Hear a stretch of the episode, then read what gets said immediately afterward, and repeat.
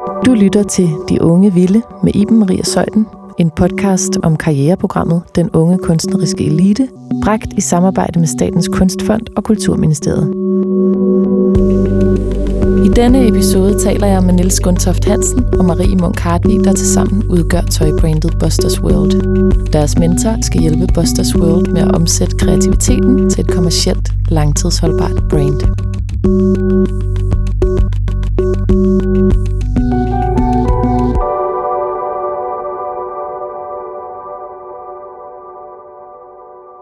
Det her er podcastserien De Unge Vilde. Og over for mig, der sidder Nils Gundtoft Hansen og Marie Munk Hartvig, som er bagmændene bag designduen Busters World. Uh, vi sidder her i jeres værksted, eller hvad, hvad, hvad, hvad, hvad kalder man det her egentlig? Vi kalder det studio, Studio. Vi men sidder i jeres øh, studio. værksted på dansk i hvert fald. Ja, hvor, at I, hvor I tegner og udformer tøjet. Mm. Ja, Yes. ja. Og øh, måske, at jeg lige kan bede en af jer om at forklare, hvordan her ser ud. Jamen, det er jo faktisk øhm, Tom Chokolades gamle chokoladefabrik. Så det er en industriel bygning, som der ligner lidt en skolegård samtidig. Men der er forholdsvis højt til loftet, og sådan rå sten på gulvet, og masse vinduer, og um, en gammel øh, vareelevator. Turen herop, det er en meget god entré. Øhm, og så er det et stort space for mange kvadratmeter. Der er det 200 et eller andet, som vi har delt ind med nogle skillevæg. Mm. Og så er der alt jeres tøj. Ja, Og så er der fyldt med tøj. masser af farver med øh, vores tøj, der hænger på den ene side, og vores gamle showplakater, der hænger bagved. Øh, og på den anden side, Niels' øh, store skrivebord med skitser og det hele for den nye kollektion. Mm. Hvis I nu lige selv skulle beskrive det tøj, der er her, hvordan ville I beskrive det? Det er jo meget farverigt og råt og stort. Øhm, det er faktisk sådan en stor collage af en hel masse farver, ikke? Det er stærke farver. Ja, det er meget primære farver. Ja, og Det er også- teksturer, Ja, det er som meget er sådan taktilt. meget... Øh, ja, det er meget taktilt. Hvad betyder taktilt? Det betyder, at der er tekstur. Ja. Det er noget, man ligesom kan mærke og øh, føle på. Ja, ja, der er noget rør på. Nu tager du fat i noget, Marie. Hvad er det der? Jamen, det er en af vores signaturmaterialer, øh, som vi kalder tarp, som er det her sådan plastikcoated materiale, hvor det netop bliver sådan lidt råt i det. Altså, det er ligesom sådan øh, både meget stærkt, men også sådan lidt i forfald på en eller anden måde. Mm. Øhm, og så er det både sådan lidt det her plastikagtige Lego-udtryk, som vi går efter, men også lidt den her rustne, smadrede container. Og det er ligesom det, vi prøver at ramme med det her materiale. Og det er et materiale, som vi har brugt helt fra starten, og, og lidt bliver ved med at bruge, øh, fordi vi synes, at det, det kan noget helt specielt, og er meget sådan anderledes øh, end de materialer, man ser normalt. Øh, Mm. så, så har vi det nogle styles, hvor det er sådan helt style, der er det her materiale, som den her jakke, hvor det er et meget godt jakkemateriale, men også i sådan en mere sporty style, hvor det faktisk bare er et panel på skulderen, Mm. som er det samme materiale i en anden farve. Hvis vi nu lige øhm, skal spole tiden tilbage. Hvor gammel, er det to år gammelt, det her brand, Busters World? Ja, Ja. det er det. Snart to år som virksomhed. Ja. Og så tre år som et navn, kan man sige, ikke? Hvor det så hed Herværk inden. Men så det første år, det var bare promovering, hvor vi faktisk ikke havde nogen virksomhed. Mm. Og det, ja. Det vil jeg gerne vende tilbage til lige om Ja. lidt, øh, hvordan I kom fra herværk til det, jeg har nu. Men. Ja. vil I lige hver især beskrive, hvorfor startede I egentlig overhovedet med at lave tøj? Altså, hvor kommer I hver især fra? For mig helt fuldstændig tilfældigt, faktisk.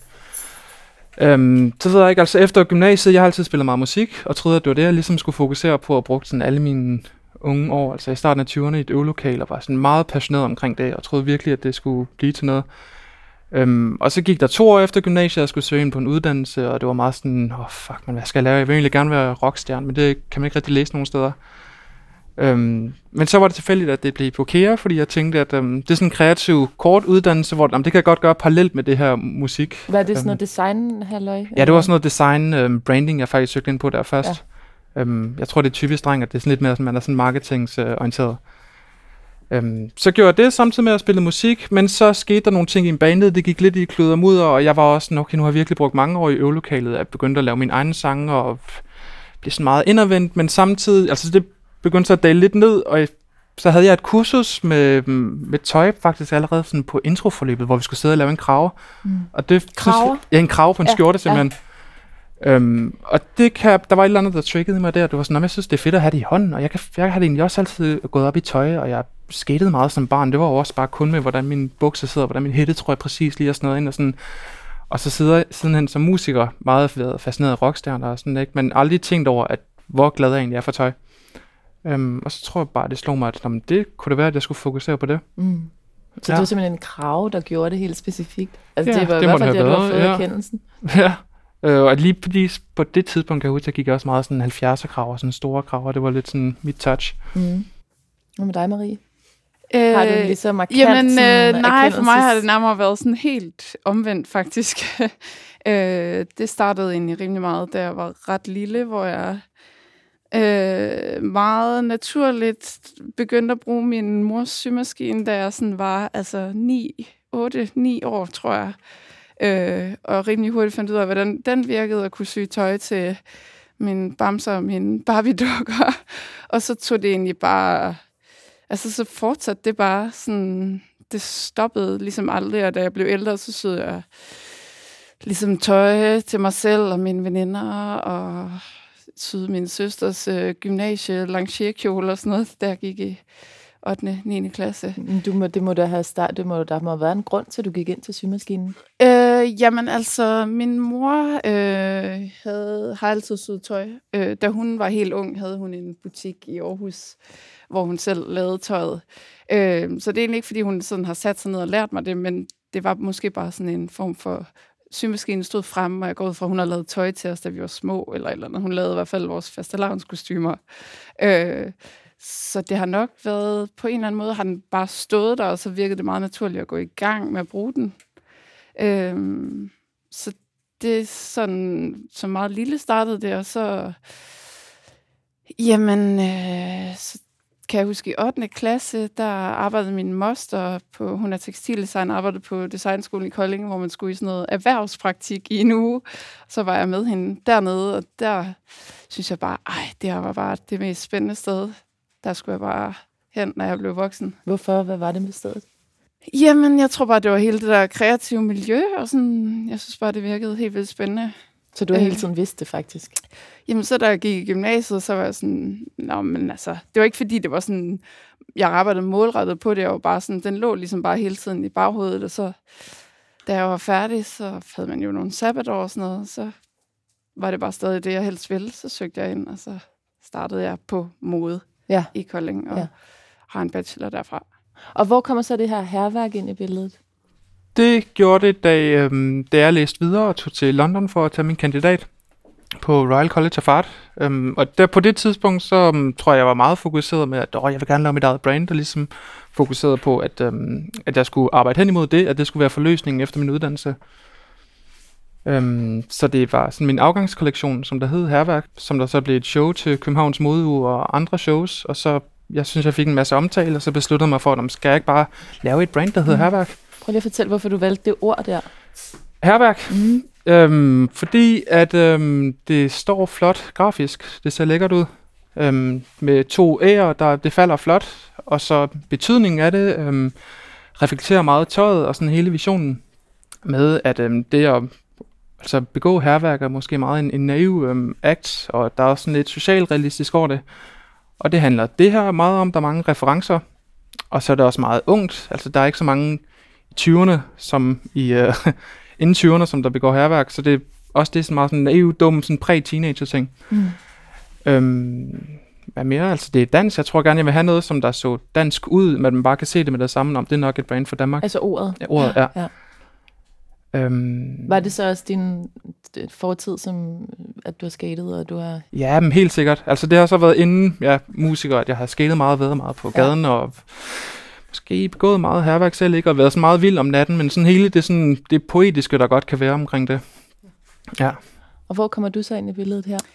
Jamen, øh, vi, øh, vi blev kærester, da vi gik øh, på Royal College of Art, og øh, Mm.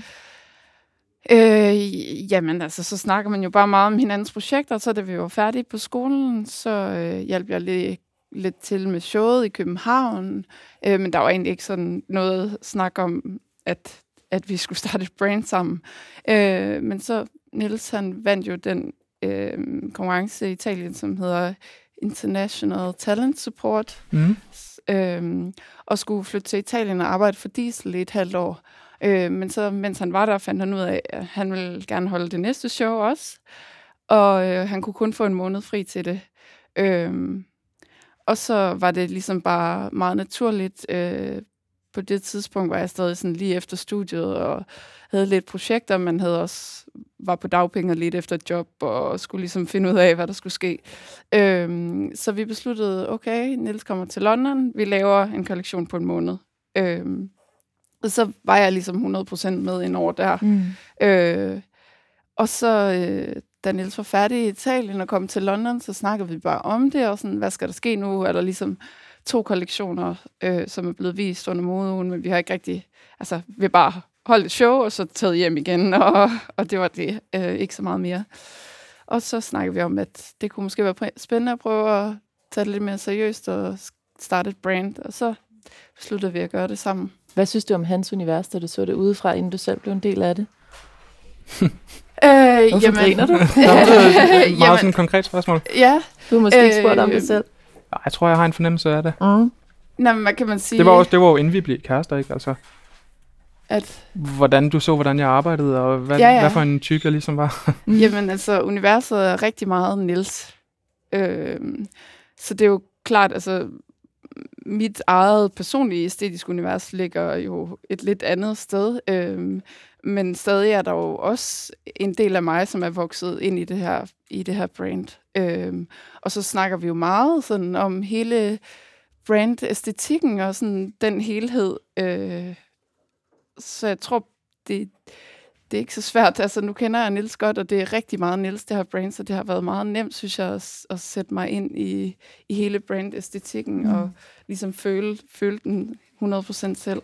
Kan du beskrive, hvordan det er, så det du siger er meget Niels? Hvad er det for en type æstetik? Jamen, det, det er det her sådan øh, poetiske, barnlige, rå, hårde univers. Altså, hvor det ligesom er de to ting, der bliver mixet på en eller anden måde. Øh, som ligesom går i, igen i brandet, altså ligesom Nils snakkede om nu, med det her med herværk, og lidt det her sådan naive ungdomsunivers, øh, blandet med den, det lidt hårde øh, og sådan lidt udendørsagtige miljø. Øh, og så er det måske også sådan, det hele den her, hvad kan man sige, sådan lidt simplificering af tingene. Altså det er, det er karikeret og simplificeret på samme måde. Altså der er ikke sådan, øhm, det er ikke alle mulige draperinger ind over hinanden, og sådan, det er Mm. meget sådan former, der står. Mm. Ja, når, Øh. når jeg kigger på det, kan jeg godt forstå det, du siger med Lego-agtigt. Altså, det kan jeg godt forstå. Ja, Mm. Ja. Det tror jeg måske er den beskrivelse, der passer allerbedst for ja, mig. det er meget skåret ind til benet, det hele. Ja. ja. Ja. Ja. Og så relaterer det jo meget til sådan øh, andre kreative miljøer. Altså netop Nils kommer fra musik- og skateverdenen, og det synes jeg bare, det kan man godt ligesom Mm. også fornemme i tøjet og den stil, som tøjet har. Mm. Hvad er det så, Marie bidrager med? Jamen, hun har virkelig god smag. Um, så hun er, altså hun er faktisk den afgørende stemme, så jeg laver en hel masse forskellige ting, og så viser det til hende, og så er hun, altså lige før jeg vil kalde hende creative director, fordi hun siger, hvad der holder og hvad der ikke holder. Mm. Hun er Øhm, filtret på... Ja, hun er filtret. Um, Udover det, så er du meget bedre til mønsterdel, altså konstruktionen af tøjet. Um, fordi at du har jo gjort det i rigtig mange år, og jeg er meget mere sådan, det er gået lidt stærkt for mig med at, at bygge tøjet. Um, så du har ligesom sådan formået at, at bygge den sådan autentiske silhuet ind i tøjet. Mm. Så der er mange designere, som der... Altså det hele, det sker jo 2D på en skærm, ikke, hvor man arbejder. Og Marie har ligesom altid været vant til at tænke 3D. Så det er ligesom, man får hele formen rundt, og det bliver mere autentisk og et rigtigt stykke tøj. Mm. Øhm, og det er jo, altså, det er jo altafgørende. Og det var måske også meget derfor, jeg kom med ind fra start, fordi jeg ligesom har lidt den tekniske viden med mig også. Mm. Øh, måske i højere grad. Og så tror jeg, at det er det, vi også har fundet ud af, at der er virkelig en styrke i det der med, at at have en, der ikke er sådan 100% opslugt i den der lille boble, men faktisk lidt kan se det udefra og sige, jamen det her, det fungerer, selvom man jo så bliver opslugt også, men man har alligevel en eller anden rolle. Og det tror jeg virkelig, der er en styrke i, at man kan ligesom prøve at blive ved med at se det udefra. Mm. Øh, ja. Så overgår I så til at hedde Busters World her for en to års tid siden, er det rigtigt? Eller Nej, det for nyligt. senere? Det er Her- så først i efteråret, faktisk. Ja. Foråret faktisk. Foråret, det er lige nu. Det er lige nu. Men hvorfor? Nu talte du så godt om navnet, ordet herværk. Det var flot ord også. Men det er fordi, at øhm, altså det er også på grund af ordet. Det fungerer kun i Danmark. Mm. Herværk lyder godt på dansk, og kun på dansk, desværre. Og det kunne vi mærke med det samme, at øhm, eller der var faktisk en engelsk lærer, der sagde til mig sådan, du skal kalde det herværk. Jeg kan huske, at jeg viste ham sådan, du var tilbage på skolen, og der sådan, "Nå, hvad skal jeg kalde det her projekt? Så havde jeg sådan 10 forskellige navne. Og så var man sådan, herværk, det lyder fedt, det er sådan lidt mythical, øh, det lyder dansk. Men når man skal snakke med indkøbere, og ligesom skal forklare den her underlige lyd, og så især forestiller en japaner, eller en Mm. italiener, eller et Mm. eller andet, så er det bare sådan lidt akavet fra starten. Og det er sådan lidt unødvendigt. Man kan ikke overskue og ligesom undskylde ens navn. Men vil hellere have, at de bare forstår det med det samme, og så kan man snakke om tøjet. Ja. Så det var ligesom, øhm, det kunne vi mærke fra Og starten, det er ikke det, engang bare i professionel sammenhæng. Nå, det var selv alle for sammenhæng, det- alle vores venner. Eller det var altid sådan lidt akavet at Man sige. kunne aldrig overskue at snakke om brandet, fordi Her man vidste, work. at man puttede dem i en ubehagelig situation, hvor de skulle sige, prøve at sige det der ord, de ikke kunne sige. Altså, Ja, så der var ikke nogen, der gad at øh, talesætte det. Øhm, så det var noget, vi havde tænkt på i lang tid. Øhm, og så Busters World, allerede et år siden, ikke, at jeg begyndte at synes, at det var flot. Og det var også stadigvæk i London, da vi, vi boede på en båd, hvor vi havde en uh, boat mechanic, der hed Buster. Og så um, fandt vi ud af, at um, Buster, det er lidt et øgenavn for en skiderik i England og Amerika. Så Busters World, så World kan godt, der er sådan lidt popkultur over det, det er sådan ligesom uh, Waterworld, eller Wayne's World, um, Jurassic World, Westworld. Um, så Busters World, og så er det også en dansk film, det er så Busters Verden. Um, så jeg kunne ligesom bare se det for mig, det var meget sådan poetisk. Um, og der var noget positivt over det. Og det var også noget, vi snakkede altså, meget med Vika om, da vi ligesom begyndte at, Mm. At arbejde sammen med hende, at vi var i tvivl ligesom om det her brandnavn, fordi vi kunne bare mærke, at det satte folk i en ubehagelig situation, at de skulle sige det her ord, de Mm. slet ikke kunne sige. Mm. Så det var faktisk det første møde med Vika, hvor man var sådan, ja, ændre det, ændre det, det, det holder ikke. Og Vika Svensson er jeres mentor i det her øh, forløb, som I er blevet en del af, øh, Ja. den unge kunstneriske elite. Den skal vi også tale med lige om lidt. Altså, jeg vil gerne lige høre, hvad er det, som I har lavet, som I er aller, allermest stolt af indtil nu? Øhm, og holde det kørende, lave alle de her shows, bare springe ud i og um, lave store kollektioner og lave shows, som, altså ligesom hvis man var et brand, som der, havde, som der har en virksomhed med 100 ansatte. Mm. Det er lige åh, vildt sagt, ikke? Men det er sådan, altså vi laver shows- mange forskellige mm. produkter, som vi skal producere. Øhm, altså jeg tror, de fleste brands, de starter jo måske med, og nå, så laver vi den her t-shirt, og så Nu går du over og udvikler... henter en trøje, siger jeg bare lige. Nu tager er jeg en øhm, sådan cykeltrøje faktisk. Mm. Så udvikler man den, og så laver man måske nogle shorts og en kasket, så kan man ligesom kontrollere det og lære at producere det. Mm. Og vi har jo måske 15 looks med forskellige styles, og vi lavede faktisk meget mere i starten. Um, så det har ligesom været det sværeste at formå at ligesom holde styr på alt kaosen, Mm. um, og blive ved med at gøre det.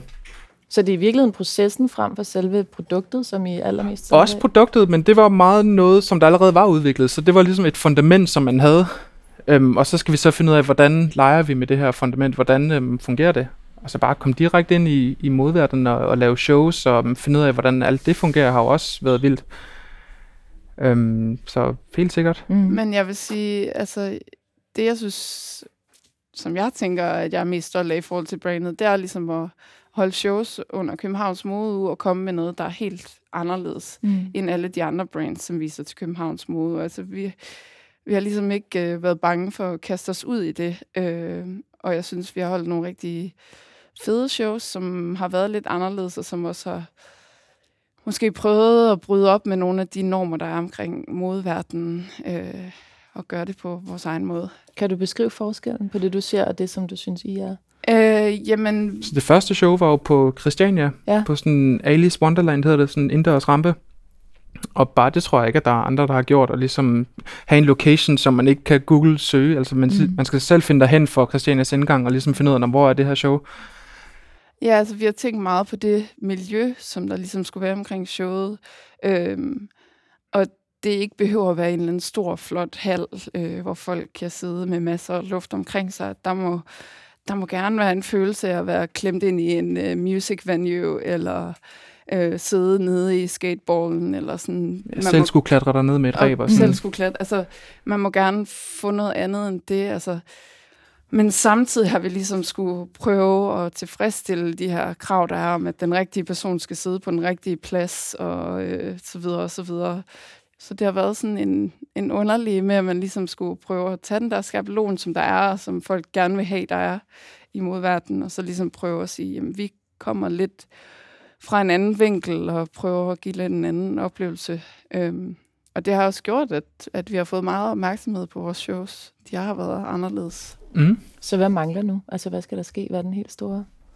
Den Jamen, nu skal det være, nu skal vi finde ud af at tage det autentiske i den kultur og ligesom gøre det mere kommercielt. Okay. Og sælge det budskab til nogen, som der måske ikke er inde i det, eller som der også er lidt mere ligeglade med det, men bare godt kan lide tøjet. Mm. Øhm, Så I skal bare bredere ud, simpelthen. vi skal bredere ud, men også Og skære det mere ind til på det. benet, og ikke lige så mange referencer måske, og tjene penge på det, ja. Og sådan. Øhm, Ja, så gør det altså, mere spiseligt, uden at miste ånden. Det er en ordentlig mundfuld for folk, og det kan vi ligesom... Øh, Ja, der er jo meget med ja, altså farver ikke, og materialerne, og silhuet og styling og sådan, så der sker virkelig mange ting. Og I kommer ikke til at gå ned på farver? Og, altså, I kommer ikke til at skalere og ligesom... Der er mange, der siger, at vi skal have mere sort med, og det bliver vi nok nødt til før eller siden.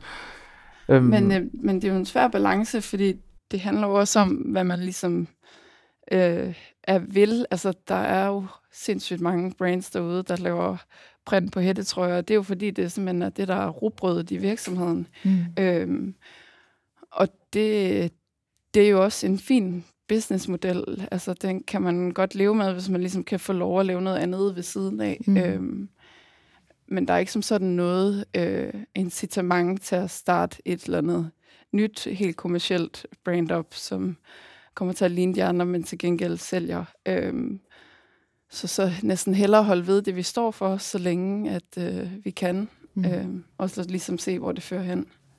Og man kan sige, at det her med at få det bredt ud, det er jo så en af de ting, I kan arbejde med, formoder jeg, i, den her, øh, i det her talentprogram. mhm. Ja, præcis. Øhm, det kan være, at det er nu, vi så skal have Vika ind i billedet, faktisk. Kuku. yes.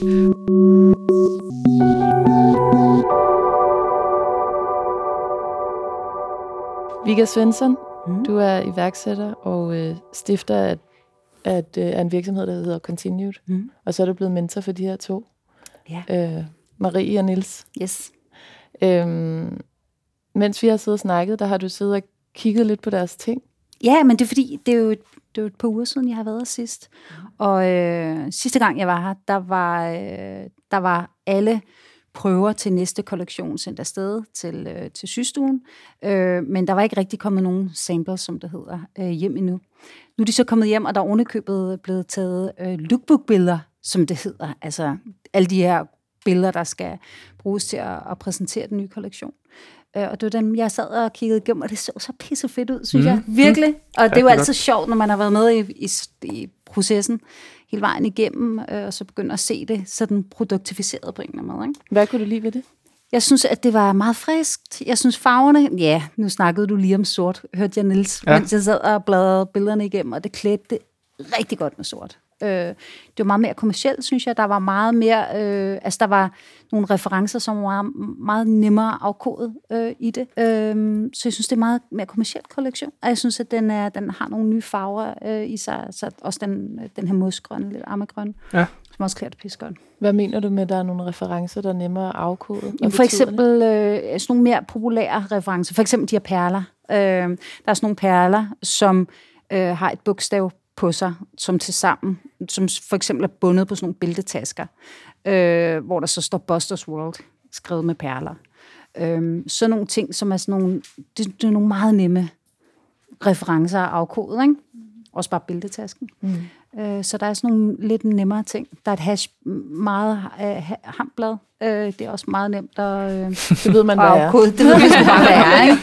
Der er så, tvivl så der var, øh, og sort ved man også bare, hvad er. Altså, så der var sådan nogle lidt nemmere elementer, ikke? Ja, jeg fornemmer noget øh, Christiania ind over i det hele taget. Men øh, Ja. Ja, altså bare øhm, Christiania sig selv er jo egentlig sådan symbolet for hele... Øhm, altså det, jeg synes, det er ligesom Peter Pans Neverland. Det er et sted, hvor man aldrig rigtig bliver voksen. Og det er også meget en blanding af det, sådan, det hårde med Pusher Street og det miljø, og så det eventyrlige, det meget naive og det er meget uskyldige. Mm. Så det er sådan den perfekte balance mellem det, som vi også prøver at kommunikere. mm. Ja. Hvor lærte du de her to at kende? Hvornår kom de ind i din sfære? Det gjorde det faktisk, fordi at øh, jeg er simpelthen nabo med, med Nilses fætter. Mm. og øh, for lang tid siden, så viste Nils øh, os øh, nogle billeder. Så sagde han, ej, min øh, fætter, han har gang i sådan et i en helt vildt øh, brain, der laver sådan nogle super vilde ting. Det er og så nabo- han, det er nabo, der siger det. det er her. naboen, der Ja. siger det. For lang tid siden. Ja. Øh, bare helt øh, tilfældigt, så siger han, min fætter han har gang i et helt vildt brand, og prøv lige at tjekke hans Instagram øh, her. Og så så vi nogle billeder fra, øh, fra et af jeres shows. Og så siger vi, "Nå, okay, vildt nok. Øh, og så um, gik der et halvt Hvad år eller sådan det noget. der? Det jeg synes, det var super, okay. super fedt. Ja. Altså, helt sikkert øh, powerful på en eller anden måde. Ikke? Og meget sådan selvbevidst og defineret allerede.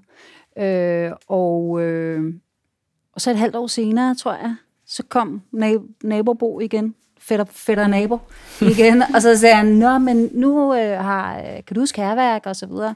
Nu er de faktisk brug for en øh, mentor.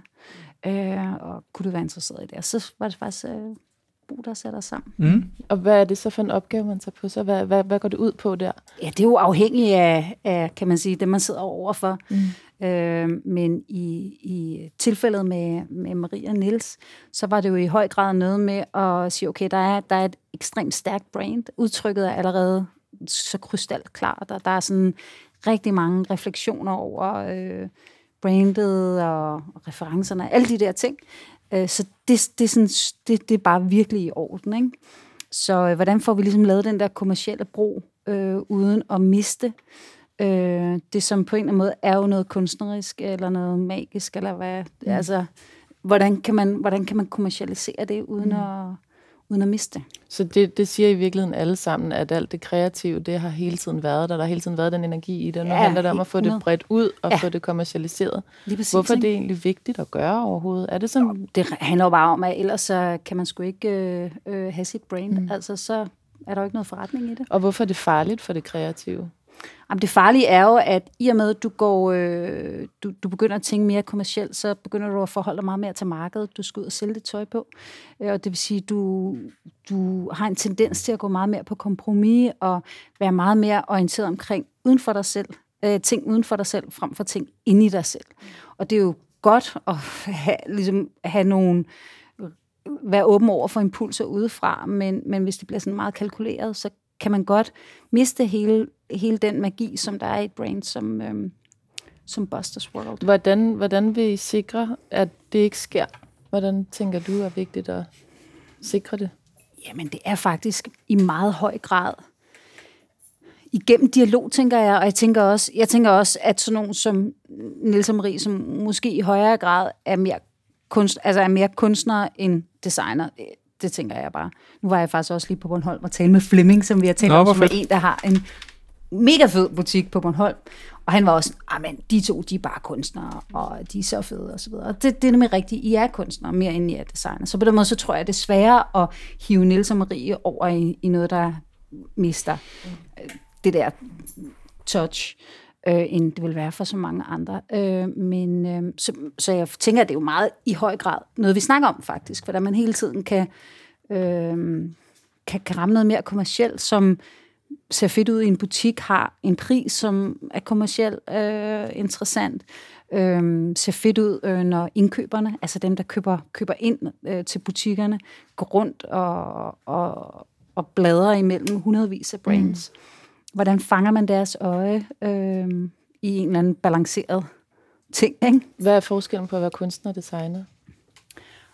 Jamen, jeg tror faktisk, at en designer er jo opdraget til at være meget rettet imod øh, markedet, hele tiden ude og undersøge, hvad er der for nogle impulser, hvad er der for nogle tendenser, som skal reflekteres i mit design. Øh, og øh, en kunstner finder jo meget mere, øh, gør det måske den anden vej rundt i virkeligheden. Mm. Ikke? Er det sådan, I oplever det også? Ja, det var en meget god beskrivelse. Mm. Helt sikkert. Og så ved jeg, en af de ting, som du også er med ind over, det er prissætning. Ja, altså der er jo Hvad- masser af sådan konkrete opgaver, som jeg hjælper med. Så der er jo dels hele den der sådan grundlæggende snak om, okay, hvordan, hvordan øh, oversætter vi det her øh, stærke brand til, til noget, der rent faktisk sælger godt ud i butikkerne. Altså som i, det skal være billigere. Det kunne for eksempel være billigere, men det kunne også være at introducere farven sort, eller mm. hvad fanden det nu kunne være. Mm.